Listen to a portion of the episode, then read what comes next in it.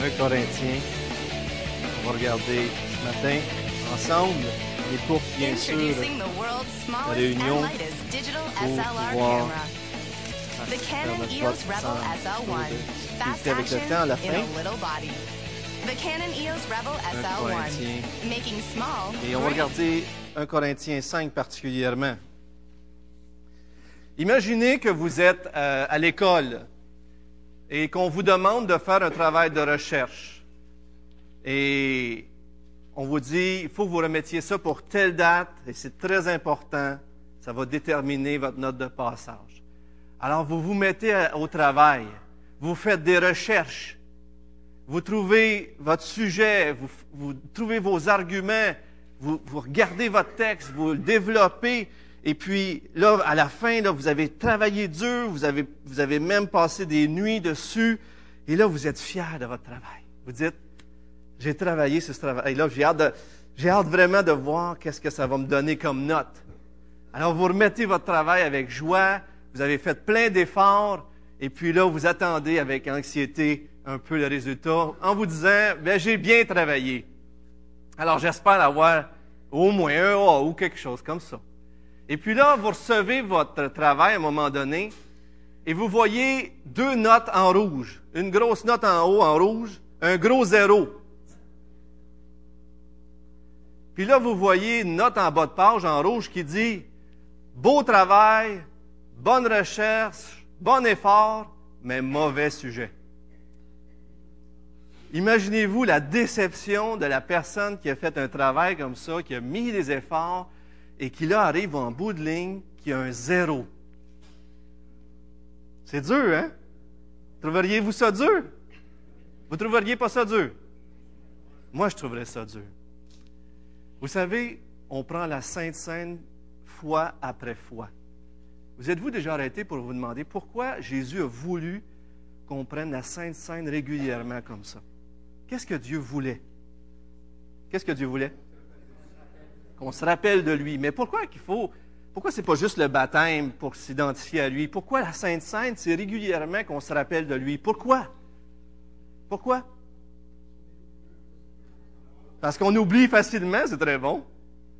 Pourquoi d'autres? Pour se souvenir de ses souffrances. Mais pourquoi c'est important de se souvenir régulièrement, continuellement? Parce qu'il a pris nos péchés, il nous a sauvés, nous l'a demandé. Comment? J'ai, j'ai pas compris. Jusqu'à ce qu'il revienne. Vous savez ce qui est dangereux pour les chrétiens? C'est que, oui, M. Randino?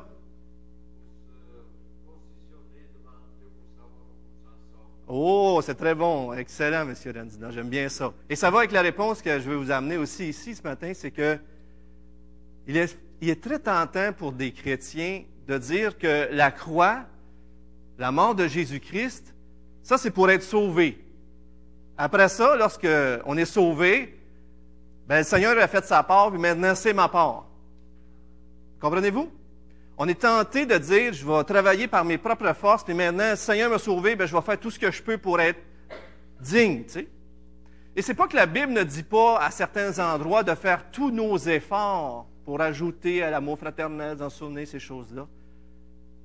Mais je pense que Jésus, Dieu a voulu qu'on se souvienne que l'œuvre de la croix, c'est pas quelque chose qu'on a besoin juste en commençant notre vie chrétienne, mais c'est quelque chose qu'on a besoin à tous les jours pour se repositionner devant Dieu.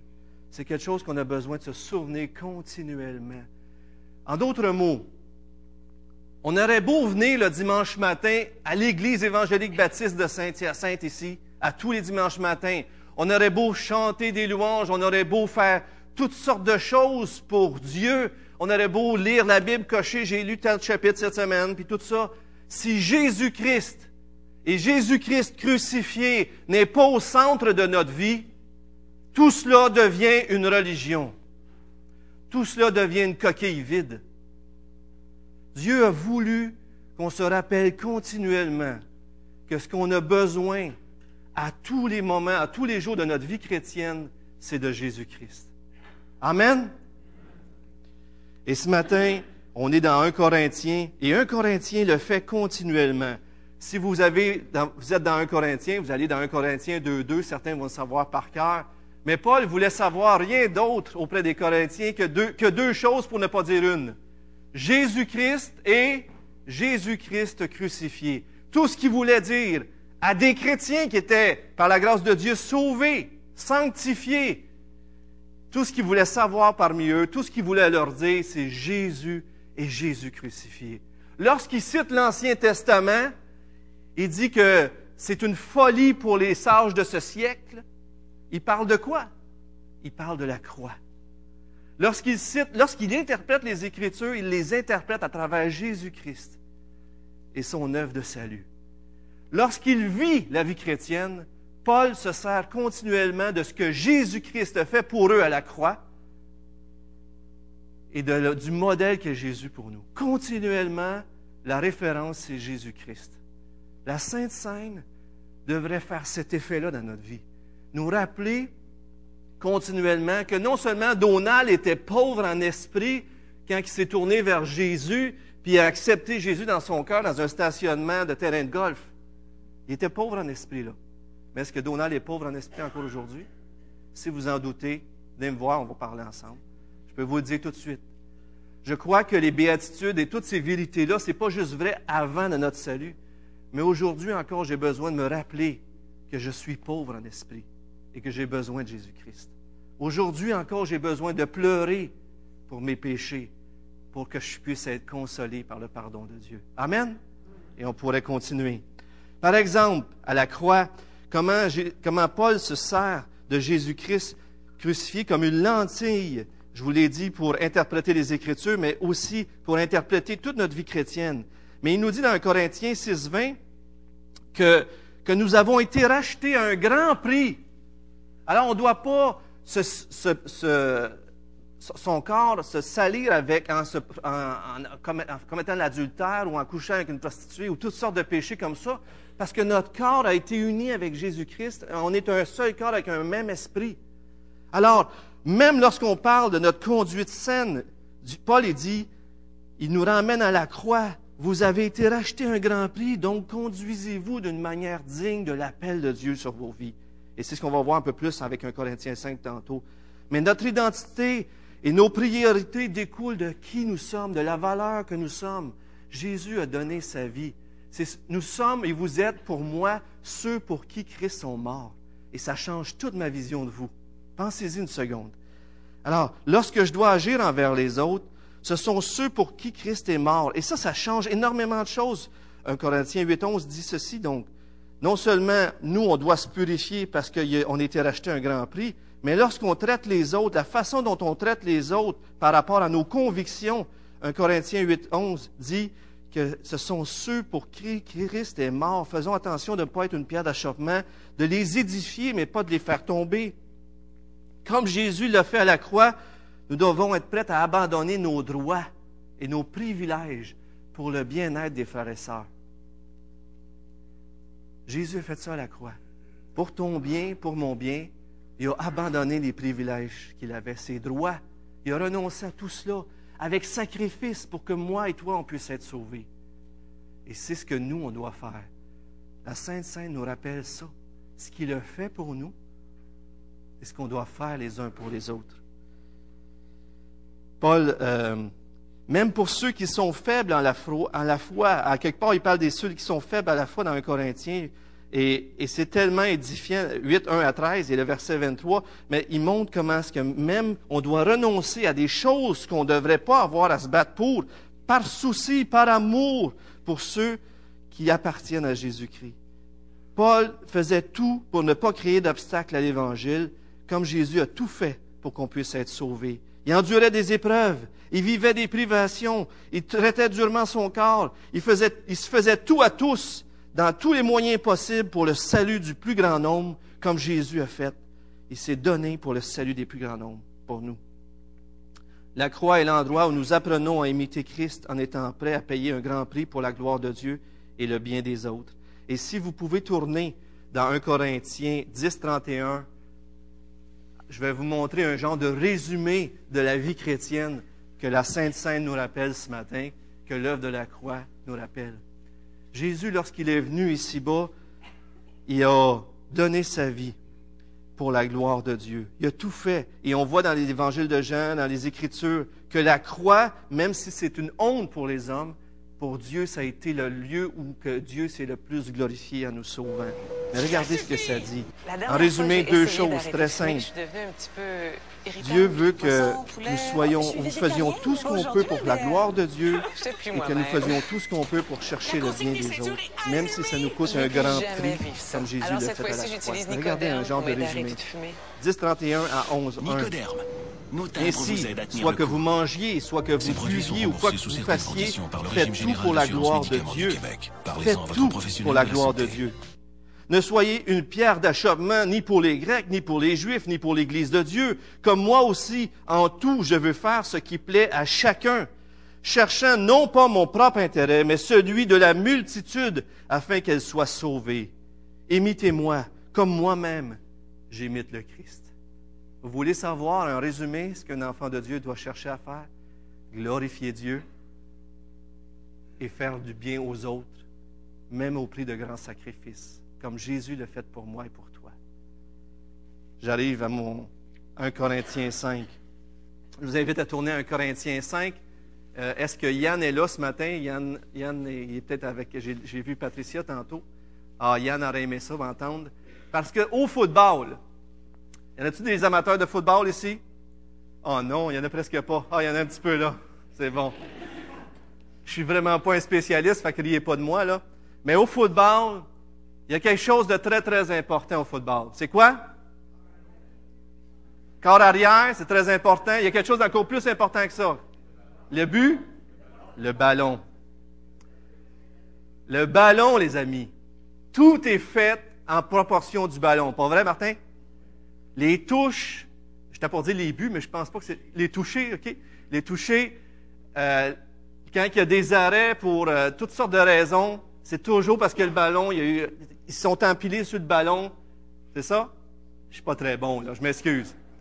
Mais vous enlevez le ballon, il y a beau avoir le stade olympique, d'avoir des foules enthousiastes, il y a beau avoir des arbitres, des joueurs prêts à faire tout ce qu'il faut. Vous avez un terrain fantastique, le gazon, les lignes, tout est parfait. Vous avez tout ce qu'il faut. Mais si vous n'avez pas le ballon, ça donne absolument rien. Dans la vie chrétienne, si vous n'avez pas Jésus-Christ, si vous n'avez pas Jésus-Christ crucifié, tout ne sert qu'à rien. Et ce matin, on est là pour se rappeler qu'aujourd'hui encore, comme hier, comme demain, on aura toujours besoin de revenir à Jésus-Christ et à Jésus-Christ crucifié pour interpréter les Écritures et pour vivre notre vie chrétienne. Pour sonder si on fait la bonne chose, on doit se demander, est-ce que je fais ça pour la gloire de Dieu et est-ce que je le fais à l'image de Christ? Et ce matin, on va lire les premiers versets d'un Corinthiens cinq qui nous disent ceci. On entend généralement dire qu'il y a de l'immoralité sexuelle parmi vous. Et une immoralité qu'on ne la mentionne même pas chez les non-croyants. C'est au point que l'un de vous a pris la femme de son père. Et vous êtes enflé d'orgueil. Vous auriez dû plutôt prendre le deuil, de sorte que l'auteur de cet acte soit exclu du milieu de vous. Quant à moi, absent de corps, mais présent en esprit, j'ai déjà jugé l'auteur d'un tel acte comme si j'étais présent. Quand vous vous rassemblez au nom de notre Seigneur Jésus-Christ, je serai avec vous en esprit, avec la puissance de notre Seigneur Jésus-Christ, livrer un tel homme à Satan pour la destruction de la nature pécheresse, afin que l'esprit soit sauvé le jour du Seigneur Jésus. Vous n'avez, vous n'avez vraiment pas de quoi être fiers. Ne savez-vous pas qu'un peu de levain fait lever toute la pâte? Purifiez-vous donc du vieux levain afin d'être une pâte nouvelle, puisque vous êtes sans levain. En effet, Christ, notre agneau pascal, a été sacrifié pour nous. Célébrons donc la fête, non avec du vieux levain, le levain du mal et de la méchanceté, mais avec les pains sans levain de la pureté et de la vérité. Encore ici, dans un Corinthiens cinq, lorsqu'on parle de discipline dans l'Église, lorsqu'on parle de pureté dans l'Église, Paul revient à la croix. Si dans l'Ancien Testament, on revenait continuellement à l'Exode, à la sortie du peuple de Dieu de l'Égypte, de la délivrance de l'esclavage, si on revenait continuellement aux dix commandements, dans le Nouveau Testament, les, on revient continuellement à Jésus-Christ et Jésus-Christ crucifié. Et ici, le motif, le motif de se garder pur, c'est Jésus et Jésus-Christ crucifié. Voyez-vous, si euh, on est dans une église à Saint-Hyacinthe où on veut répandre la grâce, on veut donner la grâce, on veut faire, on veut donner des chances, et c'est ce que Dieu veut. Il veut faire grâce à tous et à tous. Et on veut, on veut, on veut promouvoir cette grâce-là, mais des fois, ce qui est dangereux, c'est qu'on se sert de cette grâce-là pour se permettre des choses dans notre vie, pour ne pas régler des choses dans notre vie, pour laisser rentrer le péché, ou pour faire comme si le péché, c'était pas grave. Mais ce passage-là, ce matin, nous rappelle que, no, que la grâce n'est pas une excuse pour pécher. Au contraire, que là où est la vraie grâce, elle nous conduit à la sainteté. Elle nous conduit à nous purifier. Imaginez un homme, j'invente, qui a un problème d'alcool, tellement que son foie est en mauvais état, il a besoin d'une transplantation, mais il continue de boire de l'alcool et, et il continue de détruire sa vie. C'est, une, c'est un esclavage et, et, et non seulement il détruit sa vie, mais il détruit la vie de sa famille. Il y a un grand frère qui prend tout le temps soin de lui, mais il l'écoute jamais. Et puis, euh, son grand frère l'aime tellement, il voudrait qu'il arrête. À un moment donné, ce jeune homme-là qui, qui prend de l'alcool puis qui n'arrête pas puis qui en est esclavage, esclave de l'alcoolisme, prend l'auto, il a bu et, et il arrive, ce qui doit arriver, ce qui est vraiment tragique, c'est qu'il frappe quelqu'un. Et cet homme-là, il le frappe, il le tue. Et il apprend que c'est son propre frère qui l'a frappé. Imaginez-vous ça. Le frère qui a veillé sur lui tout le temps, le frère qui a pris soin de lui, le frère qui l'a couvert, qui a cherché son bien, mais ce frère-là, il le frappe et il le tue. Non seulement ça, à cause qu'il le tue, son corps peut être récupéré, il peut avoir une transplantation de lui et il peut guérir face à sa maladie, à cause de tout ce qui détruit son corps. Il reçoit cette transplantation-là et maintenant, il peut commencer une vie nouvelle.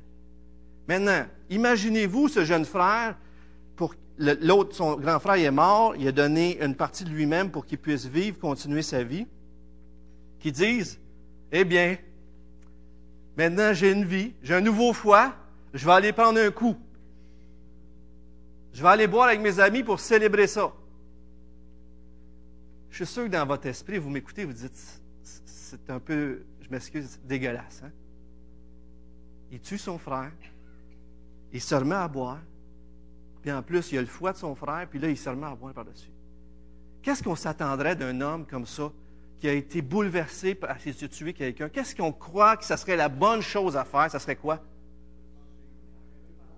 Qu'il arrête de boire, qu'il se repente, puis qu'il se mette à dire, à s'éloigner de tout ce qui a, tout ce qui était terrible pour faire mourir son frère. Pas vrai? Est-ce que des fois, nous autres frères et sœurs, on ne se conduit pas comme ce jeune frère-là? Jésus-Christ est mort pour quoi? Pour le péché, pour tes péchés, pour mes péchés. Mais est-ce que des fois, on ne se dit pas, « Oh, on va retomber dans notre péché. » Est-ce que des fois, on ne laisse pas le péché rentrer dans notre vie? Si c'est laid, qu'est-ce que ce frère-là, de cette histoire imaginaire que je vous ai racontée ce matin, si vous trouvez ça laid, je crois que c'est encore plus laid lorsqu'on pêche, puis des fois, on ne réalise pas. Pas vrai? Dans, les, dans le récit ici, il dit « Christ, votre Pâque a été immolée. » Dans l'Ancien Testament, lorsque c'était la fête de Pâques, vous vous souvenez, il était sorti en hâte d'Égypte pour être libéré de l'esclavage. Mais pour s'en rappeler, à tous les fêtes, il fallait qu'ils nettoient leur maison de toutes. Souvenez-vous, qu'est-ce qu'il ne fallait plus qu'il y ait dans la maison durant la fête?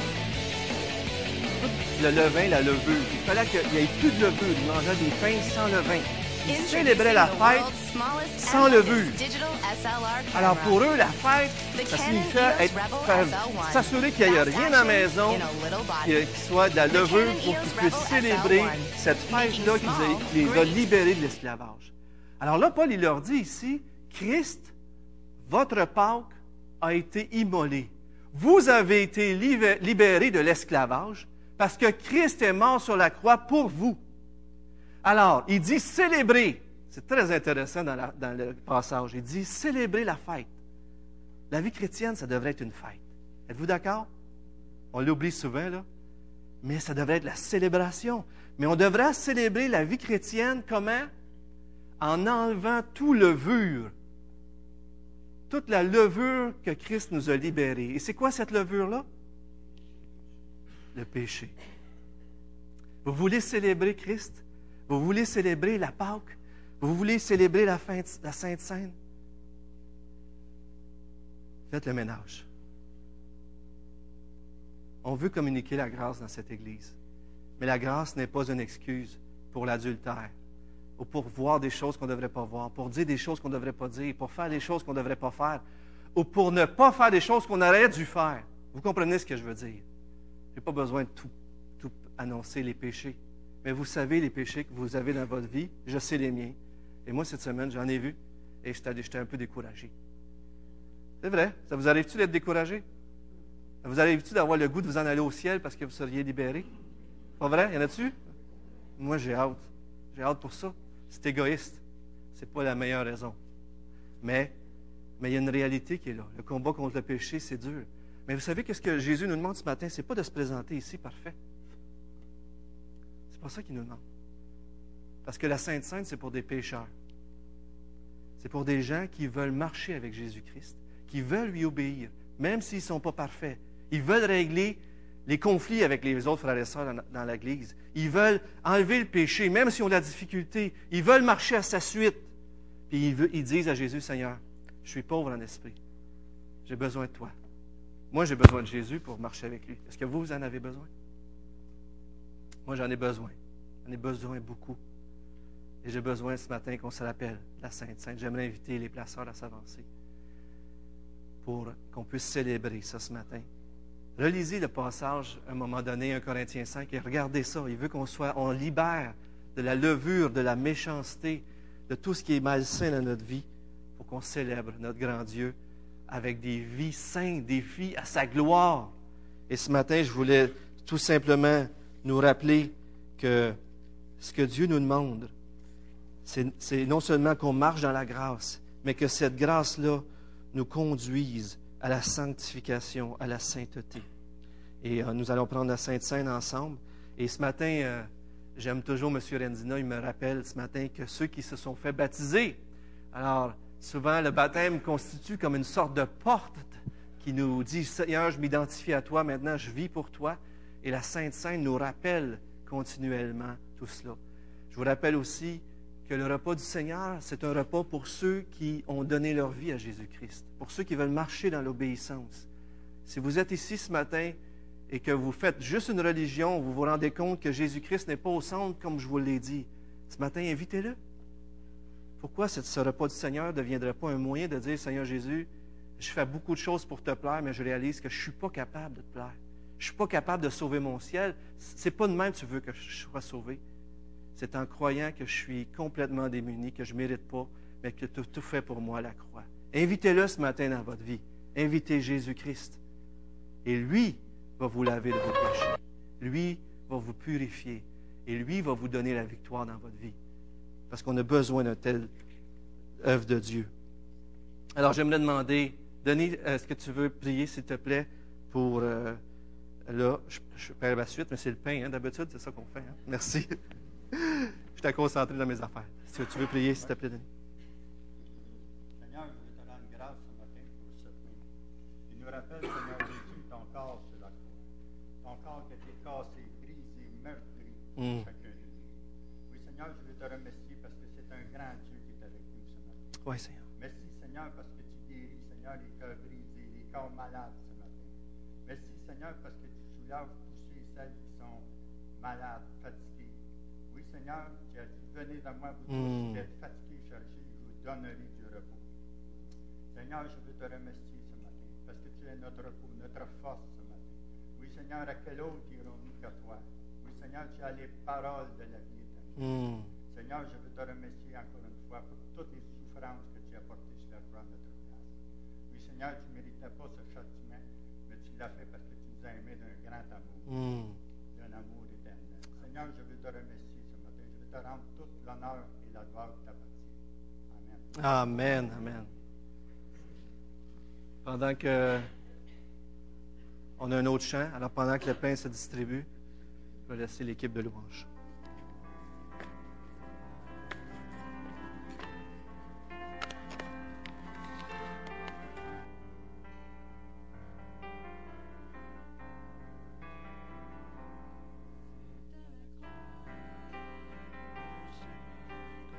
Canadian Tire is rallying the country to bring back play, starting with you. Enter the Hero of Play contest for your chance to win a trip for four to Sweden for the twenty fourteen World Junior Championships. And daily draws for fifty dollars Canadian Tire gift cards. Simply show us how you play, or how someone you know makes play possible. Enter at we all play for canada dot c a and be a hero of play.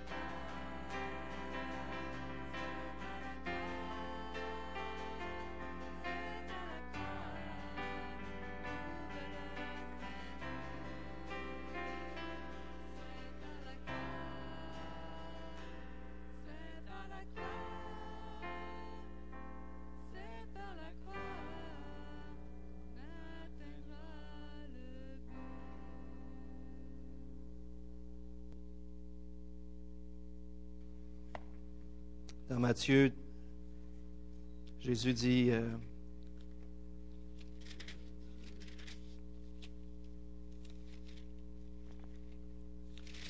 je m'excuse, j'arrive.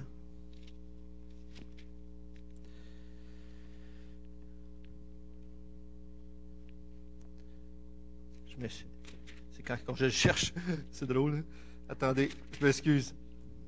Euh...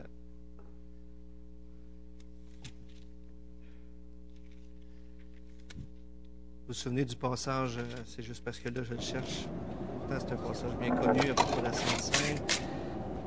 Et qui dit, euh, excusez-moi, vingt-six, chapitre vingt-six. Alors, euh, vous connaissez le passage. Pendant qu'ils mangeaient, verset vingt-six, vingt-six, vingt-six, pendant qu'ils mangeaient, Jésus prit du pain et prononça la prière de bénédiction, puis il le rompit et le donna aux disciples en disant, « Prenez, mangez, ceci est mon corps. » Prenons le pain, si vous voulez.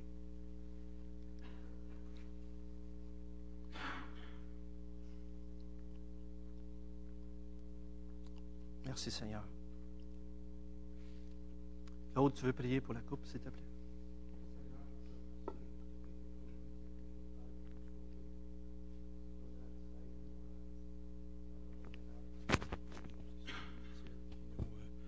Qui nous éloigne de toi. Fait qu'en ces moments qu'on prend le, le vin, euh, qu'on se rappelle que tu as fait pour nous. Amen. Amen. Merci, Claude.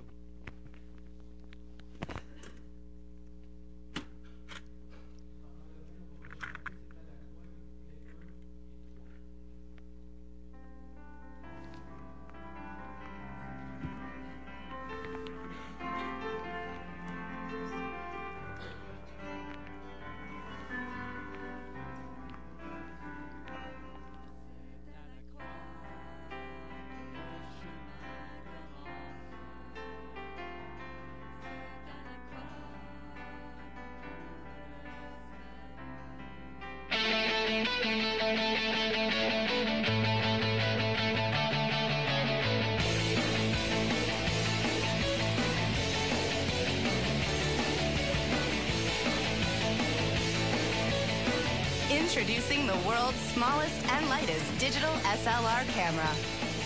The Canon E O S Rebel S L one. Fast action in a little body. The Canon E O S Rebel S L one. Making small great.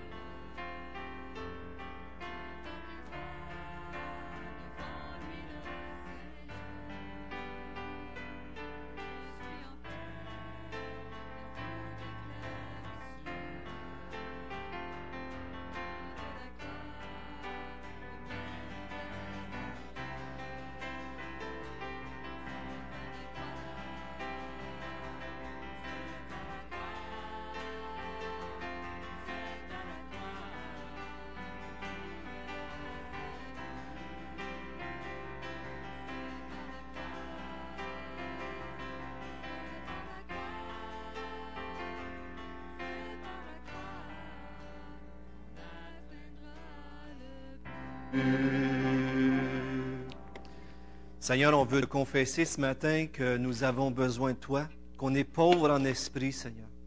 On veut te confesser ce matin qu'on a besoin que tu viennes nous aider face à nos péchés, parce que, Seigneur, sans toi, on ne peut rien faire. Seigneur, on veut te demander pardon, parce qu'on n'a pas traité notre conjoint comme on aurait dû traiter, on n'aurait pas écouté comme on aurait dû l'écouter. Pardonne-nous, Seigneur, pour la façon qu'on perd patience envers nos enfants, et les choses qu'on devrait leur dire qu'on n'aura pas dit, et le modèle qu'on devrait être pour eux qu'on n'est pas toujours, Seigneur. On te demande pardon pour euh, les, les fois qu'on a manqué au travail d'une façon ou d'une autre, Seigneur.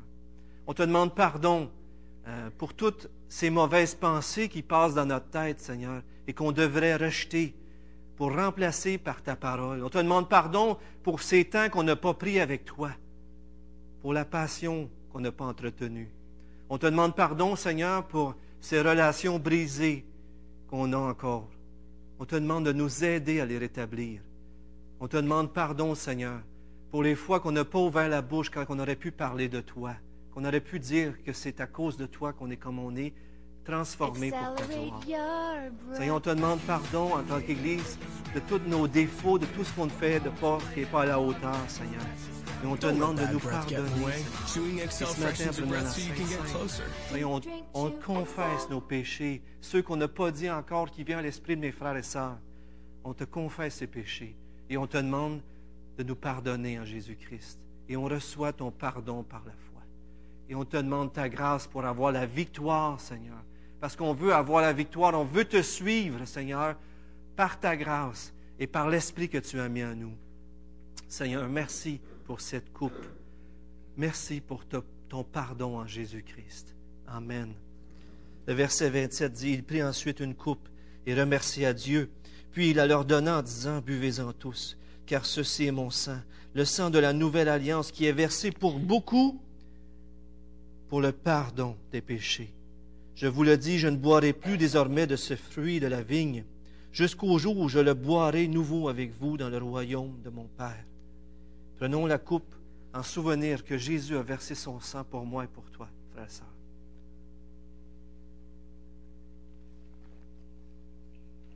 Merci Seigneur.